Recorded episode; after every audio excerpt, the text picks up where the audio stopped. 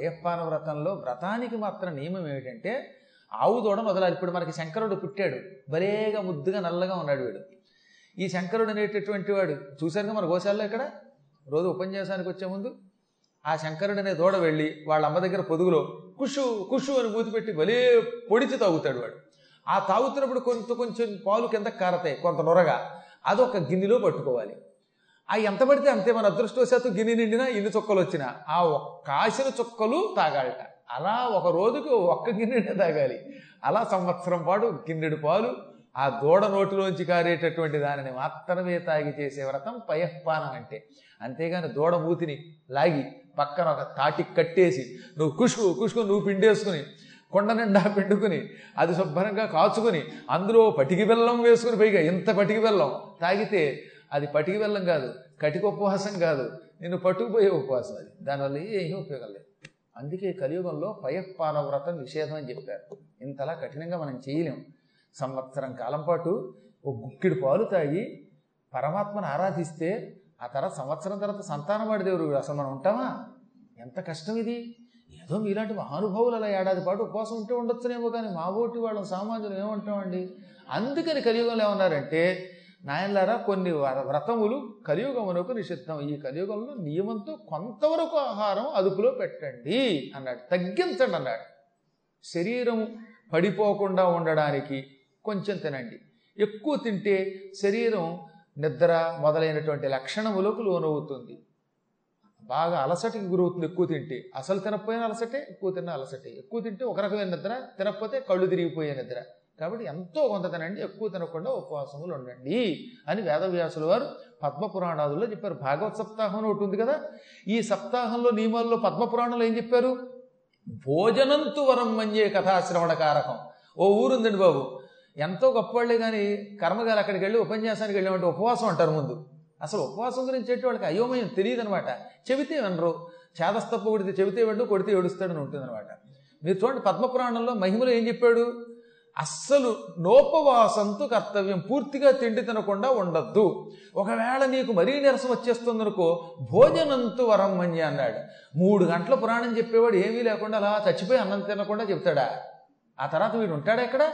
ఏలూరు తిరిగెడతాడా కాబట్టి పొరపాటున వీడి బతుకు గుండం కాదు గండం అవుతుంది. అందుకని ఏమన్నారంటే వేదవ్యాసుల వారు మహానుభావుడు కలియుగంలో ఉన్న మానవుల్ని దృష్టిలో పెట్టుకుని భాగవతం ఎలా చేయాలో చెప్పాడు. పూర్వం కృతయుగం వేరు. ఇవన్నీ తెలుసుకొని నియమములను ఎరిగి మనం చేయవలసిన పనులు చేస్తే తగిన ఫలితములు వస్తాయి. ఆవిడంటే కృతయుగ స్త్రీ తపశ్శక్తి కలిగింది. మహాత్మురాలు కనుక దేవమాత కనుక సంవత్సర కాలం కేవలం ఆవు దూడ పొదుగు దగ్గర మూతి పెట్టినప్పుడు కారే ఆ కాసిరి పాలు తాగి సూర్యభగవాను ఉపాసన చేసింది. ఆ మహోపాసనకి సూర్యుడు మెచ్చుకుని ఆవిడ గర్భంలో ప్రవేశించాడు. ఆయన ప్రవేశించాక ఇంకా వ్రతం మానేసింది. పయఃపానం మంచినీళ్ళు ఆచమనము చేసేటప్పుడు ఉండే మంచినీళ్ళు తప్ప ఇంకేం తాగడం మానేసింది. ఆచమన జలంబు దక్క అంటే ఆచమనం చేసే ఆ నీళ్ళు తప్ప ఇంకే నీళ్ళు తాగల. ఈ కుర్రాడు గర్భంలో పెరుగుతున్నాడు. సాక్షాత్తు సూర్యభగవానుడే బాలుడిగా కడుపులో పెరుగుతున్నాడు. కశ్యపుడికి తెలుసు. ఈవిడికి తెలుసు. ఈవిడ మంచినీళ్ళు తప్ప ఏమీ తాగదు. అది కూడా ఆచమన జలం. తిండి తిండంలా ఉపవాసంతో కృషించిపోతోంది దాంతో కశ్యపుడికి భయం వేసింది. చంపేస్తావేమిటే పిల్లాన్ని అన్నట్ట. ఉపవాసాలతో గర్భవతి ఉండకూడదు. గర్భవతులు ఎక్కువ ఆహారం తీసుకోవాలి. పిల్లవాడికి బలం కలిగించే ఆహారం తీసుకోవాలి. పవిత్ర ఆహారం తీసుకోవాలి.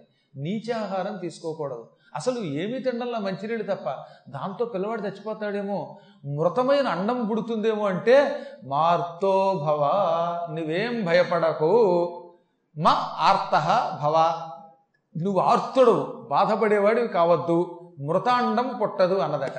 అందుకే పుట్టినవాడు మృతమైన అండము కాదు గనక మార్తండు మార్తోభవ అండం వల్ల పుట్టిన అండం గుడ్డుగా పుట్టాడు గనక మార్త అండ మార్తాండ అయ్యాడు. ఆయనకి మార్తాండు మార్తండు అని రెండు పేర్లు.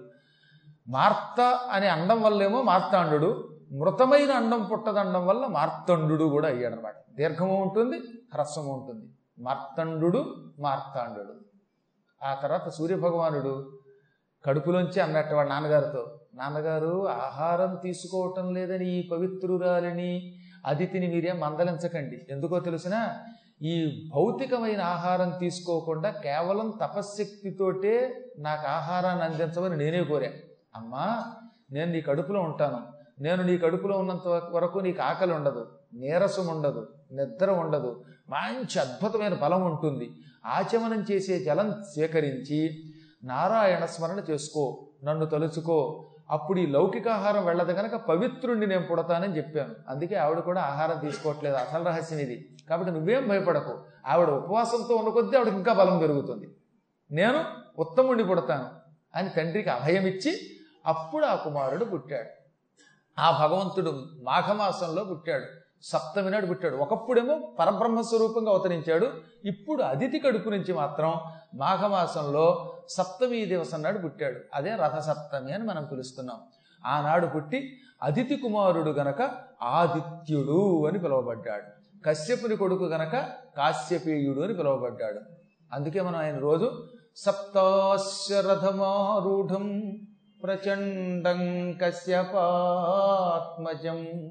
శ్వేతపద్మధరం దేవం తం సూర్యం ప్రణమామ్యహం. ఏడు గుర్రములు పూంచిన రథం మీద ఎక్కి తిరిగేటటువంటి వాడు తీవ్రమైన కిరణములు కలిగిన వాడు చండు తీవ్రమైన వాడు వేడి కలిగిన వాడు ప్రచండు బాగా వేడి కలిగిన కిరణములు కలిగిన వాడు అనమాట ఎవడైనా కోపిస్తాడు అంటే చండు అంటాం. ఇక్కడ కోపం అంటే వేడి అని అర్థం. ఆయన వేడిగా ఉంటాడు కనుక చండుట్ట ఉత్త వేడి కాదు తీవ్రమైన వేడిగా ఉంటాడు కనుక ప్రచండు కశ్యపాత్మదుడు కశ్యపుని యొక్క కుమారుడు. ఆయన పుట్టుకతోటే చేతిలో తెల్ల తామర పువ్వు పుచ్చుకు పుట్టాడు. ఆయన చేతిలో తామర పువ్వు పట్టుకుని పుట్టాట. కమలం చిహ్నంతో పుట్టాడు ఆయన. తెల్ల తామర పువ్వుతో పుట్టాడు. అందుకే శ్వేతపద్మధరం అన్నారు. అటువంటి సూర్య భగవానుడి గురించి నేను నమస్కరిస్తున్నాను అని సొంత తల్లి అదితి రాసిన స్తోత్రం ఇది. వాళ్ళ అమ్మ రాసిన స్తోత్రం అప్పటి నుంచి ఈ స్తోత్రాన్ని మనం చదువుకుంటున్నాం. అంత పవిత్ర స్తోత్రం. ఆ తర్వాత సూర్యభగవానుడు పుట్టి పుట్టగానే అనేక బాహువులతో అనేక నేత్రాలతో దర్శనమిచ్చి నేను నారాయణ స్వరూపుణ్ణి ప్రత్యక్ష దేవతని ఈ రోజు నుంచి నీ పుత్రుడిగా పిలువబడతాను ఆదిత్యుడని పిలువబడతాను. నాలుగు చేతులు ధరించి శంఖచక్ర కదా పద్మములు ధరించి నా రథంలోకి నేను వెళ్ళిపోతున్నాను. నువ్వు తలుచుకున్నప్పుడు నీకు ప్రత్యక్షమవుతాను.